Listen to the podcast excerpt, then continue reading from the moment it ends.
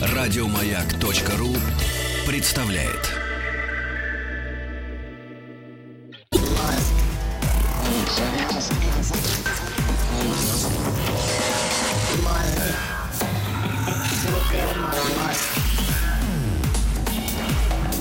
Объект 22. Мозг. Это «Объект-22», я Евгений Стаховский, и сегодня в мозге к таким, к любимым, в общем, каким-то моментам, к э, экономическим, не проблемам, но историческим моментам, которые не хочу я даже обходить э, страной, и одно из самых важных ну, в том не для мира, может быть, вообще, хотя и для мира, наверное, тоже, но для России, в частности, экономических явлений, экономических эпох, ежели э, хотите, конечно, является э, перестройка. 80-е годы 20 века, э, курс КПСС в то время, да, главной нашей, да, в общем, единственной партии, и в итоге развал Советского Союза, то, к чему это все э, привело. Ну, в общем, экономика времен перестройки сегодня меня как-то крайне занимает. И здесь уже Елена Николаевна Ведута, доктор экономических наук, профессор МГУ имени Ломоносова. Здравствуйте, спасибо, что нашли на меня время в очередной раз. Здравствуйте, Евгений. Да, рад вас видеть. И, ну, я, конечно, отдаю себе отчет. Вообще, тема, надо сказать, крайне спорная. А, не в смысле возможностей для восприятия, а в смысле какого-то, по моим ощущениям, устоявшегося времени в народе, да, в широкой, что называется, аудитории и отношении к этому периоду в жизни страны, в жизни людей. Это с одной стороны. С другой стороны, я опять же отдаю себе э, отчет в том, что с высоты, что называется, прожитых лет мы довольно легко можем смотреть в прошлое и говорить, ну, можно было так, можно было сяк. Но на то у нас и есть история тоже как наука, которая в каких-то своих элементах пересекается с экономикой как наукой, для того, чтобы мы с высоты, опять же, прожитых лет пытались э, понять, почему а, произошло то, что произошло, и какие, может быть, ошибки были допущены и как сделать так, чтобы по возможности их не допускать. Поэтому мой первый вопрос к вам будет, пожалуй, вот э, каким. Параллелей может быть масса, но вряд ли можно спорить с тем, что процессы перестроечной экономики во многом, а, безусловно, были сломом системы. Уж не знаю, насколько запрограммированными. Но в любом случае что-то пошло по-другому. Другое дело, что когда это что-то пошло по-другому, у этого чего-то должен был быть некий, любимое слово, фундамент. То есть опираясь на какие моменты, какие элементы заставили задуматься, что нужно теперь в существующем на тот момент э, мире – принимать какие-то другие решения, опираться на какие-то другие системы, я не знаю, вытаскивать и, и, и вспоминать наконец-то о том, что существуют совершенно определенные законы, на которые ты можешь обращать внимание или не обращать, но они работают. И прежде чем говорить, собственно, об э, экономике времен перестройки, я бы, с вашей помощью, очень хотел вспомнить, с чем мы вообще к ней э, подошли то есть приход Михаила Сергеевича Горбачева к власти, а, и то, в каком состоянии ему вообще досталась страна. Что это было? Что за экономические условия? Ну, объективно, страна имела тогда 3% среднегодовых темпов роста. Это хорошо или плохо? Нет, в принципе, это не так плохо, имея в виду, что каждый процент при том огромном национальном доходе, который производился в стране, э, это был весомый процент. Это не так, как сегодня, к сожалению, мы идем со знаком минус, и э, объем производства, который мы имеем, несопоставим с тем, что было в СССР.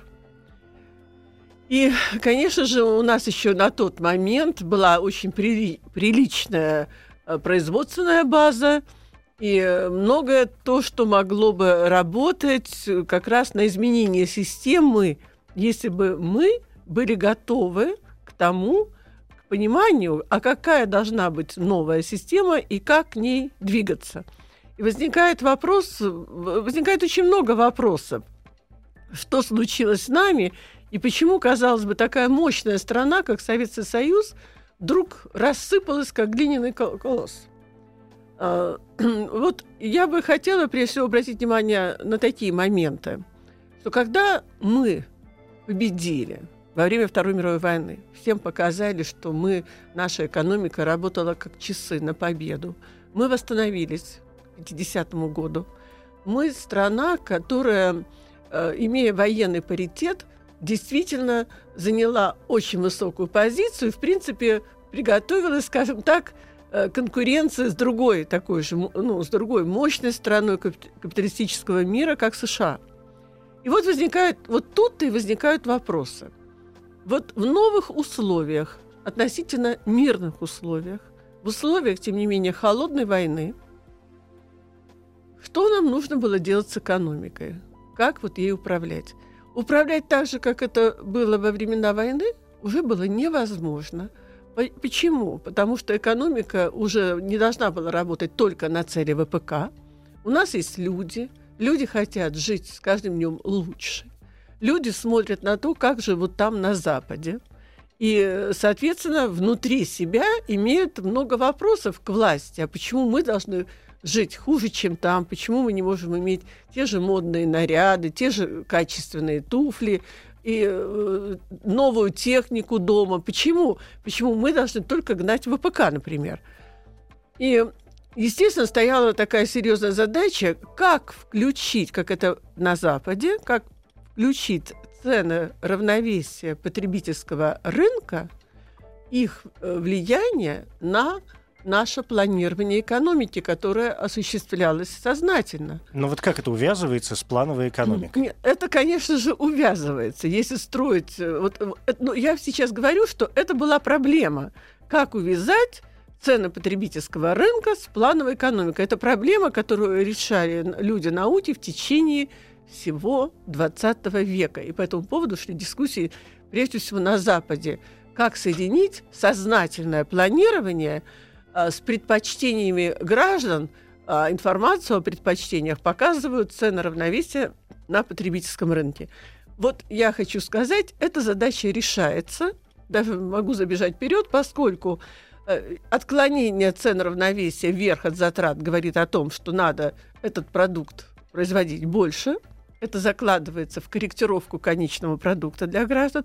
И наоборот, отклонение вниз говорят, его надо производство сокращать, потому что гражданам этот продукт не нравится.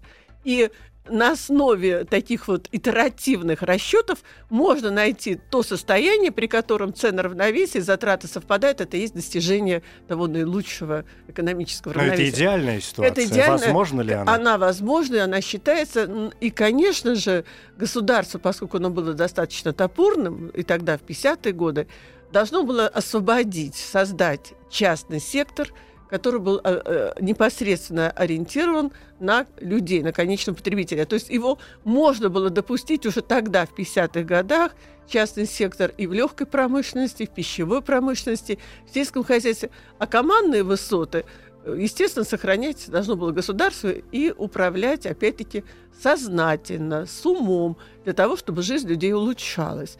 Но, значит, уже тогда стоял вопрос, по идее, стучи, сту, нам стучился частный сектор, но именно как вот типа НЭПа. То есть не, не все, не всем управляет государство. Оно не способно так быстро и гибко реагировать на изменения спроса у граждан, как это может сделать частный сектор в рамках легкой пищевой промышленности сельского хозяйства. Это одна задача. Вторая задача, поскольку Советский Союз – не имел такой возможности, как США, э, рисовать ключевую валюту и ее запускать по всему миру в обмен на материальные ценности других стран, то Советский Союз решал задачу, как ему эффективно управлять экономикой в масштабах своего государства. Это была достойная в свое время корпорация, но управление столкнулось с огромными проблемами. Чем выше уровень корпорации, чем она сложнее, тем, соответственно, и уровень знаний у управляющих должен становиться выше. Потому что уже тогда, в 50-х годах, опять-таки, мы столкнулись с такой задачей, что все производственные взаимосвязи настолько переплетены и запутаны, что управлять э, вот так вот, согласовывать плановые расчеты снизу вверх, сверху вниз, как было в нашей корпорации, где-то вручную не давало высокой точности, сбалансированности и нацеленности вот этих расчетов на ту цель, которую ставили перед корпорацией Советский Союз именно кто?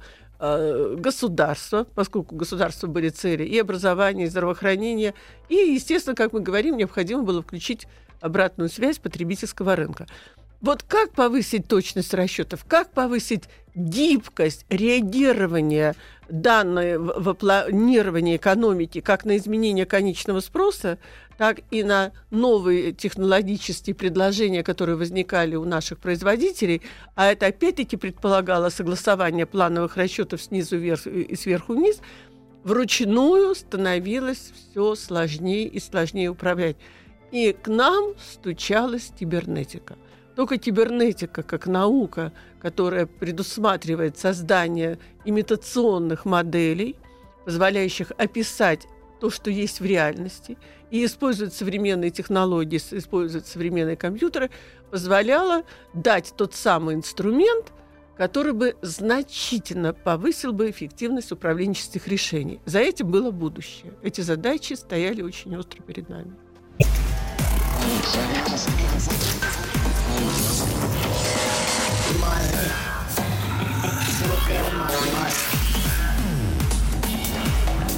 Объект 22. Мозг.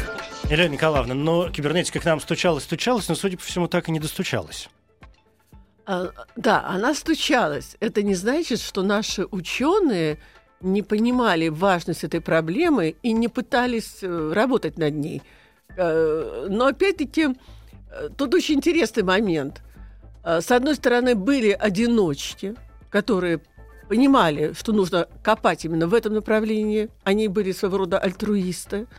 А была официальная экономическая наука и направление ее развития как раз коммунистической партии, которая давала установки, как развивать нам нашу науку. И, соответственно, при таких установках э, не могла получиться наука. Более того, начались ошибки сразу э, с базы всех экономических наук это политическая экономия социализма.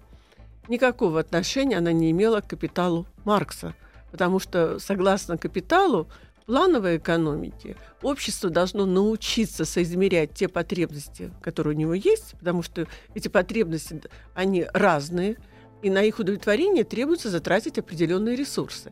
Так вот, это распределение ресурсов нужно было определять пропорционально в соответствии с потребностями, разнообразными потребностями общества. Это нужно было делать сознательно. А мы почему-то решили обозвать нашу экономику товарным производством. Товарное производство как категория означает, что якобы наша экономика все-таки э, работает на такой стихийный рынок. Вообще полный абсурд. То есть Маркс пишет о том, что Э, будущая плановая экономика не может быть товарным, потому что категория товар предполагает, что есть стихийно организующий все рынок. А мы это заталкиваем политэкономию, и что нам это дает? Это дает возможность нам много говорить, вместо того, чтобы приступить к конструированию той самой машины, которая бы могла нас вместе повести с нашей экономикой в сторону улучшения качества жизни. Отсюда дефицит и однообразие? Но дефицит и однообразие было связано еще с более худшими решениями, опять-таки, коммунистической партии. Потому что было принято решение всем в мире показывать, что цены у нас не растут. При этом мы проводили экономические реформы, и вот эта известная реформа 65 года, которую вот Косыгин молодец, Хрущев плохой – а Косыгин такой весь из себя строгий, спокойный, тихий. Он молодец, мы его любим, уважаем, и его реформа молодец. Ничего подобного. Его реформа – это был демонтаж централизованного управления, не сознательно, э, не сознательно дать возможность частникам проявить себя в изучении спроса граждан, а демонтаж в плане самостоятельности принятия решений самими предприятиями в какой-то части. И предприятия были заинтересованы, согласно э, вот этой реформ, реформе, э, гнать прибыль. А за счет чего не гнали прибыль? Не потому, что они ориентировались на потребительский рынок, потому что они завышали цены. И благодаря этому они получали большую зарплату. Зарплаты у работников росли а цены на потребительском рынке партия держала фиксированные. Что происходит, когда зарплата растет, а цены фиксированные? Появляется что? Опережение зарплаты на ценами равновесия, над ценами фиксированными. Появляется дефицит. И зарплата все годы, э, которые у нас имели место быть, начиная особенно с 65 года, она медленно и верно растет, а цены мы держим в узде потребительского рынка. Растет тут же дефицит, появляются спекулянты. Спекулянтов становится все больше и больше. И, естественно, спекулянтам требовалась э, легализация их доходов, фактически признание их права на такую жизнь, которая превратит их в настоящих капиталистов и позволит им жить прекрасно за счет всех остальных. То есть э, все эти реформы проводились по демонтажу планирования экономики и по формированию того социального слоя, который был очень заинтересован э, в реорганизации социалистической системы, изменении ее на капиталистическую, мы получили такой социальный слой, который, кстати говоря, рос по мере роста дефицита. То есть могло и не быть дефицита очень просто, если бы цены на потребительском рынке равнялись бы ценам равновесия. Но тогда бы цены росли, и мы очень боялись, что в это время пойдут в выступления рабочих.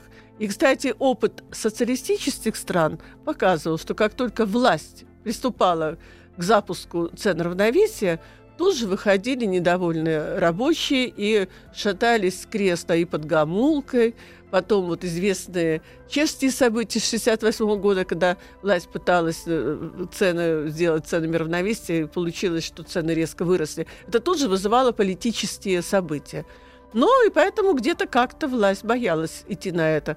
А, со втор... а вторая сторона медали у э, руководителей партии, я, кстати, говорю, когда партия, имею в виду ее руководителей, у них были хорошие магазины, где все можно было купить по низким ценам, и, собственно, их интерес был сохранить такие магазины, свои привилегии. И это, конечно, губило страну и привело к тем плачевным результатам, которые мы видим сегодня. Ну, для себя-то все хорошо, э, безусловно. А как же вот эти, ну пусть не бесконечные, но периодические, ставшие э, практически анекдотом, э, призывы, даже не призывы, а, как же это звучало, повышение цен по, просьб, по многочисленным просьбам трудящихся? Повышение цен? Но на самом-то деле я бы не сказала, что такие были очень часто события по просьбе трудящихся. Зарплата э, заигрывали, зарплата росла. И все реформы были направлены как раз на рост зарплаты, а цены старались держать фиксированными. И при этом цинично, поскольку цены не давали никакой обратной информации, что людям нужно, устанавливали сверху, сколько вам нужно колготок, сколько нужно колош, какие туфли должны быть. Все это решалось где-то. И да. решалось где-то. То есть чисто бюрократическая модель социализма. Но ведь вот вы вспомнили, ну, например, ту же самую Чехословакию, но ведь и у нас было нечто подобное. Я говорю сейчас о хорошо вам известном э, явлении, которое вошло в историю как э, Новочеркасский расстрел, когда 2 Я... июня 1962 года э, вышли рабочие в Новочеркасске, Нет. как раз демонстрация против повышения цен. Ну и власть показала, кто есть хозяин да, дома. Да. С властью, в принципе, шутить особо нельзя. Поэтому власть там показала. И, Устроив такое кровавое да, воскресенье. ничего, это же власть. Тут, ну куда ты денешься? Стабильность превыше всего. Какая бы она ни была. И лицо сохранить. И лицо сохранить, и власть сохранить. И к светлому будущему. И, конечно, всегда хочется иметь идеологию, призывающую к светлому будущему. Да, я понял. Но, э, значит, э, мне кажется, что с такой предтечей мы разобрались. Сейчас буквально на минуту паузу, и после этого уже туда поближе к перестройке, чтобы мы успели все, что mm-hmm. нужно успеть.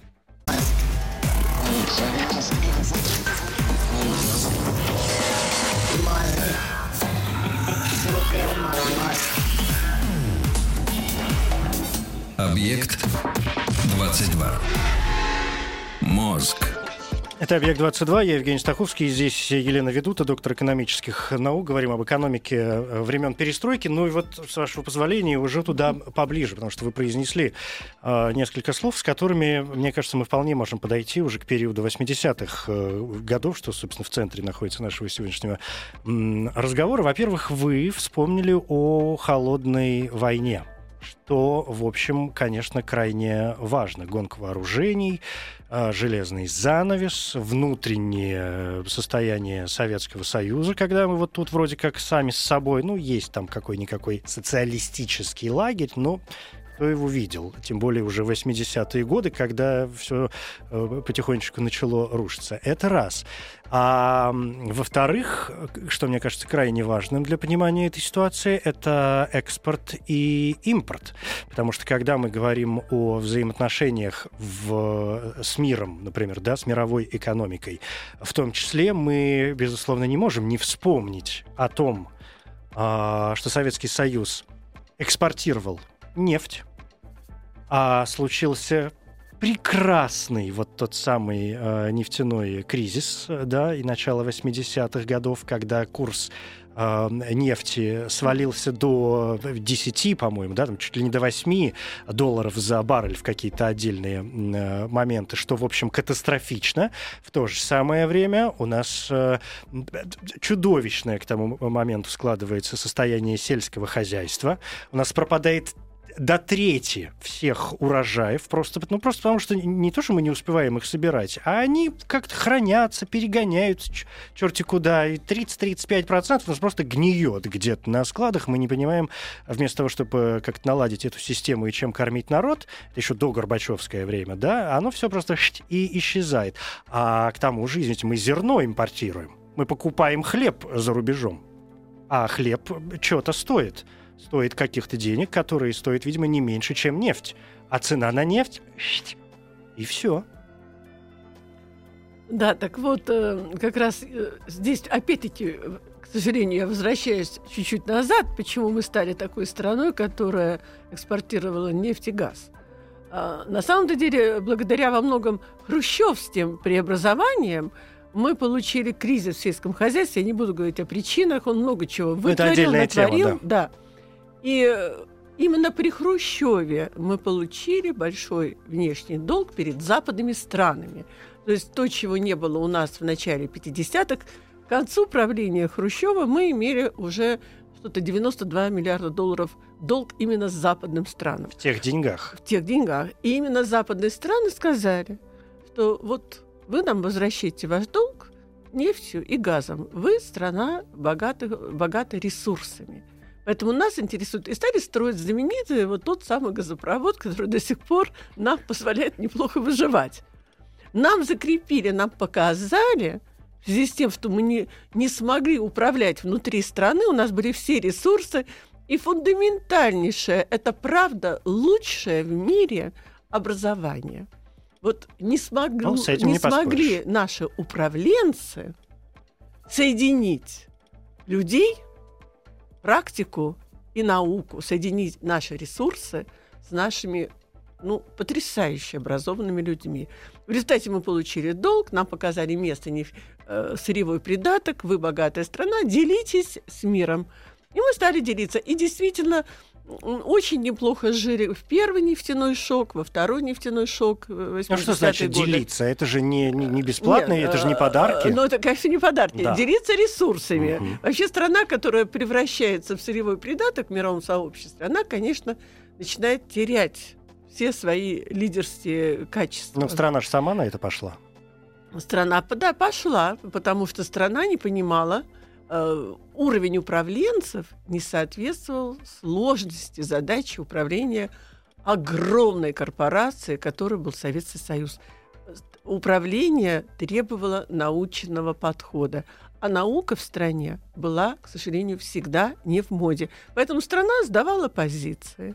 И действительно, когда пришел, кстати, Горбачев, еще цена на нефть была относительно нормальная, и он даже говорил о том, что нам нужно двигаться вперед по пути научно-технического прогресса, э, новой технологии. То, что мы любим говорить, это все известные ярлыки, известные слова, они могут иногда меняться по, по звучанию. Типа инновационная экономика нам нужна.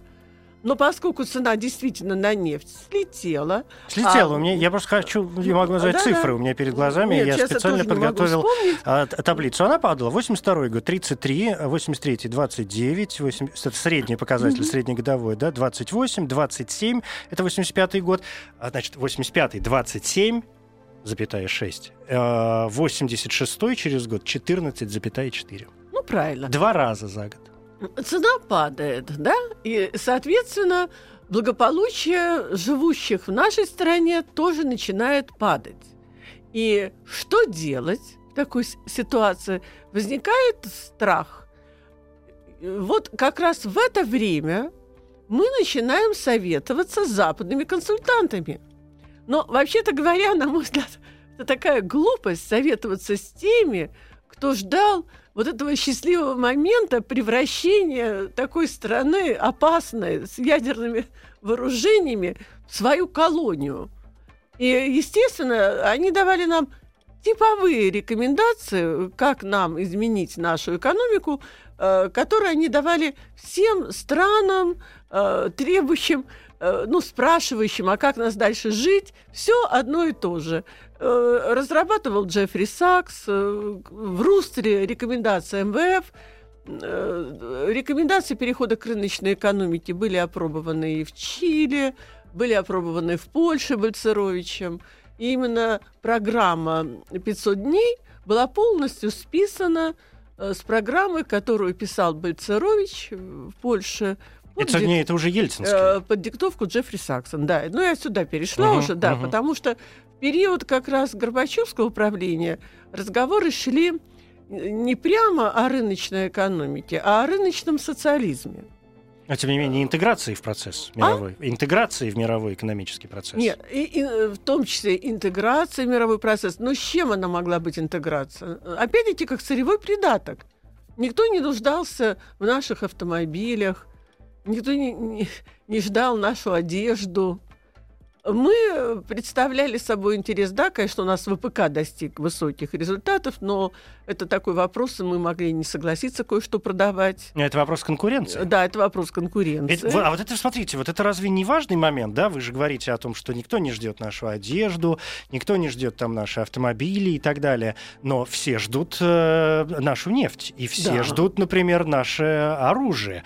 А, а почему все ждут нашу нефть и наше оружие? Потому что оружие мы делаем хорошо, Нефть мы делаем хорошо, потому что это те товары, с которыми мы вынуждены выходить на мировой рынок и вступать в э, конкурентные взаимоотношения. Тогда как э, наша одежда совершенно не стремилась выйти на мировой рынок. Да? Мы шили вот этот ширпотреб для местного населения и не думали, что мы сейчас должны вставать и конкурировать с домом моды Шанель, не говоря уж о каких-то более мелких, но тем не менее качественных предприятиях. То же самое в автомобилестроении. Почему отечественные отечественное автомобилестроение э, никуда не годится. Потому что мы не выстраивали... Не, то есть, наоборот, я задам вам сейчас вопрос, mm-hmm. а не утверждение. Mm-hmm. Не потому ли, что на протяжении всего этого долгого времени, в течение которого существует советское, а теперь уже российское автомобилестроение, ему не нужно было конкурировать на международной арене со всеми остальными, э, я уже не говорю аналогами, да, но просто с другими какими-то элементами.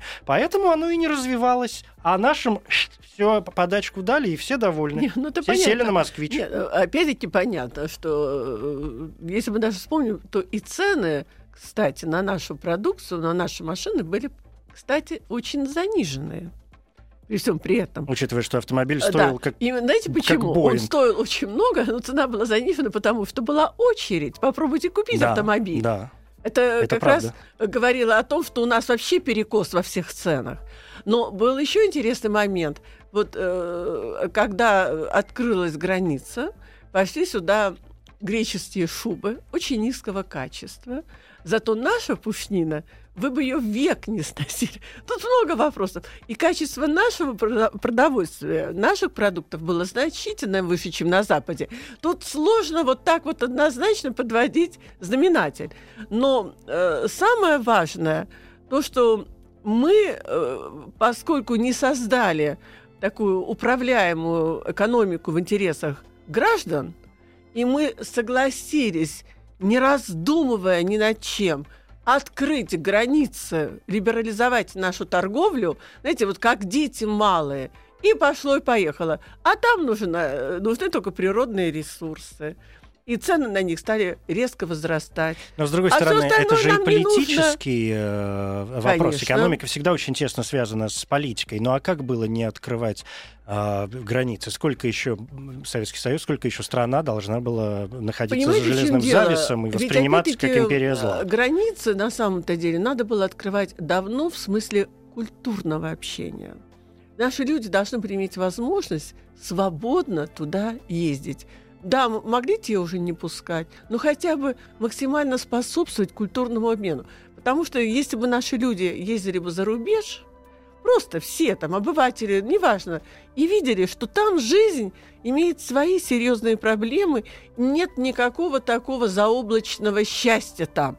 И не было бы такой решимости, вот что угодно, только я хочу жить в Европе. Да пусть вся моя страна, типа вот Украина, провалится, но зато у нас будет виза жить в Европе. И тем вы туда поедете, тем вы будете там работать. Сейчас безразлично, где ты живешь. Главное, чтобы у тебя была достойная работа и, конечно, гарантии какие-то безопасности нужны. А так получили, что и безопасность там отсутствует, и работа отсутствует. Ну, и в результате Европа не стремится брать. Но в Европе живут такие же люди, как мы.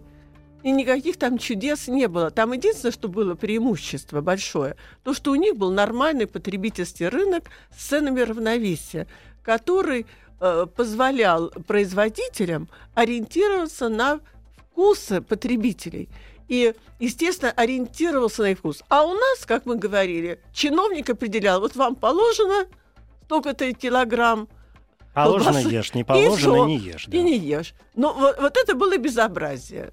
И поэтому, естественно, когда люди в этом смысле, э, когда видели, как э, прилавки там просто засыпаны разнообразными продуктами и ка- и какая то мода, естественно, людям хотелось свободы все получить здесь. Хотя в 50-х годах, я даже помню, вот я была школьница, и мы жили в Минске, я помню наш гастроном в центре Минска, он был весь засыпан самыми разнообразными продуктами. Меня поэтому, когда я приехала в Англию в 90-е годы, и все, ты посмотри, какие там магазины. Ну, меня, честно говоря, это не удивляло, потому что я это все видела раньше. Но других, рожденных где-то уже в 65-м, 70-х годах, которые привыкли жить в дефиците, а особенно, если вы помните момент, вот 90-е годы, просто пустые прилавки, только один продукт лежал во всех магазинах, который еще один турок как раз приехал здесь стройками заниматься, говорит, что у вас за такой продукт везде во всех магазинах есть? Я такого никогда не видел. Вот такой э, продавщица стоит и вот эти колесики вот так крутит. Счеты ручные. Вот единственный продукт, который везде лежал. Они даже, вот понимаете, а мы были страна плановой экономики, такая огромная, а у нас до сих пор и компьютеров, и калькуляторов-то не было. Вот такая отсталость технологическая присутствовала. Ну и не только технологической. Так вот об этом же, э, что называется, и семинар. То есть, возвращаясь вот туда, в 80-е годы, то есть первый вывод, э, который, такой первый большой вывод, который можно сделать, что э, скажем, Горбачеву страна досталась, в общем, уже практически в безвыходном состоянии. И необходимо было срочно принимать какие-то меры для того, чтобы, э, даже не знаю для чего, но просто принимать какие-то меры. Ну, я могу согласиться с тем, что каждый политик, э, который возглавляет страну, он находится под воздействием разных групп. И в основном я могу допустить, что э, Горба- э, на Горбачева тоже, конечно же, влияли разные группы. Вот эти группы, которые находились в нашей власти, во власти, они ничего не понимали, я это открыто говорю, опять-таки в экономике. Задача стояла перед нами очень, очень серьезная перейти к научному управлению. И вот кто действительно ее осознал в свое время, поскольку люди, ученые, писали по этому поводу письма в ЦК КПСС, это был Андропов, который вдруг принимает решение провести конференцию по совершенствованию управления экономикой, причем он сознательно принимает, понимая, что плохие дела в экономике. Но вот такое стечение обстоятельств, вот его желание осталось только на бумаге. Он Ну и тем более, умирает. тем более он довольно быстро умер, да. Объект 22. Мозг. Вот что вырисовывается. То есть, ну, вряд ли можно э, спорить с тем, что основная заслуга Горбачева состоит в том, что он повернул страну лицом к э, миру. До этого мы стояли к нему известно каким местом. Другое дело, что э, когда мы повернулись лицом к миру, и была такая, не знаю, осознанная необходимость, ежели хотите, э, включаться во все мировые процессы, что, на мой личный взгляд, совершенно правильное положение, потому что я за дружбу, в принципе. Нет, ну, Да. правильно, именно за, за истинную Да, дружбу, за а не истину. за подчиненность. Но смотрите, ну, т- я правильно Мгм. понимаю? Ну, то есть у меня складывается ощущение такое совершенно, ну, с одной стороны, обывательское, с другой стороны, я не могу от него э, отделаться и Мгм. не понимаю, почему оно не укладывается в какие-то общечеловеческие ценности, если они вообще существуют.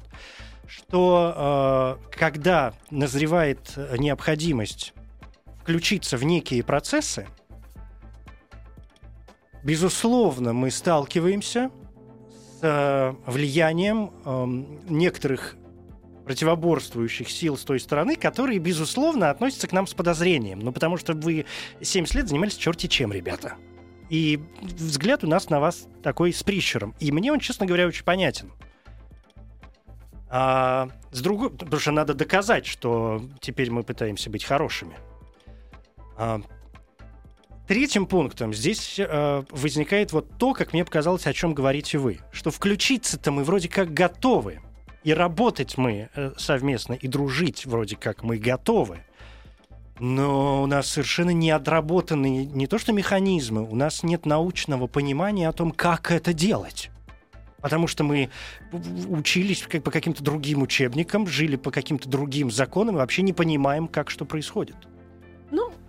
Ну, к сожалению, в этом мире дружба это такое понятие очень интересное. Всем нужны ресурсы. И, Все, взаимовыгода, да. а как же? Но, опять-таки, нам, конечно, следовало развивать культурные связи, и чтобы мы знали друг друга, потому что и там, за границей, когда мы начинаем говорить, американцы плохие, англичане плохие, это неправда. Там живут такие же люди Такие с же, такими же конечно. проблемами, и не надо нас делить по национальному признаку, по религиозному и так далее. Но экономически включаться безрассудно, как мы это сделали, и фактически уничтожили свое производство благодаря нашему безрассудному включению в глобализацию, это, конечно, была большая глупость, за которую будут расплачиваться многие поколения. И, э, то есть, вот именно тогда у, при- э, у Горбачева действительно возникли серьезные проблемы. Я уверена, что он приглашал наших выдающихся академиков-экономистов, но, к сожалению, приходится признать, что выдающиеся академики-экономисты, они были также назначены партией, потому что стать академиком всегда было и есть непросто. И избранных людей назначают. Стать академиком в нашей стране – это получать огромные деньги, и фактически ты, естественно, начинаешь радоваться, что ты академик, много говорить, но ты себя не, не ломаешь над серьезной проблемой, а как все-таки совершенствовать управление экономикой, вот этой сложнейшей экономической системой, которой был Советский Союз. Академики предпочитали, это, давайте говорить правду, забалтывать проблемы. Поэтому э, я уверена, что он и получил предложение э, академиков строить рыночный социализм, больше давать свободы вот, предприятиям. По сути дела, предложение по запуску хаоса в стране. Чем больше давалась вот эта свобода производителям, обратите внимание, не, еще даже не цены равновесия предлагали, а свобода производителей. А каждый производитель, по-своему, у нас был монополист, пос- поскольку он был единственный, уникальный в нашей единой плановой системе. Естественно, они стали гнать цены, а сами э, цены розничные оставались фиксированы, то есть дефицит только нарастал снежным комом. И действительно страх. И что теперь делать? Как приводить всю систему в равновесие? Либо зарплату снижать, что было страшно, либо цены поднимать, что было страшно. И, как вы видите, Впоследствии Гайдар сделал это посредством того, что вдруг все люди поняли, что они бедные. И ничего, все прошло, поскольку была привлекательная идеология. Вроде бы мы тоже теперь, как на Западе, вроде бы у нас в магазинах теперь все появилось. Но, понимаете, это, э, вот это все вроде бы, вроде бы заканчивается тем, что продолжение следования такому пути забалтывания экономических проблем вместо поиска путей их решения ведет к дальнейшему ухудшению экономики в стране, к дальнейшему росту хаоса с непредсказуемыми последствиями для России как страны в целом. Если мы не хотим Россию потерять, а мы ее не хотим, понимая, что большая страна дает больше возможностей людям выживать и дальше жить достойно. Ну, Советский Союз мы тоже не хотели потерять. Правильно. Так вопрос о том, что пора перейти к научному управлению нашей огромной страной, а не считать, что если я в политике, мы там в партии, сидим в Думе, мы сегодня самые умные. Но это же власть, Елена Николаевна. Так же, как и Советский Союз, еще э, не задумываясь, например, о своем э, крахе, заботился, может быть, в первую очередь о той самой ведущей роли партии и о том, чтобы сохранить лицо и э, удержать э, власть и опираться на, ну, вот свои люди у нас есть, академики, которые пусть там что-нибудь э, Опять эти свои, академят. Да, свои люди. Что-то да. нам наговорят, угу, скажут, мы да. как-то людей убедим, а потом люди просыпаются, думают, что-то мы опять стали жить хуже.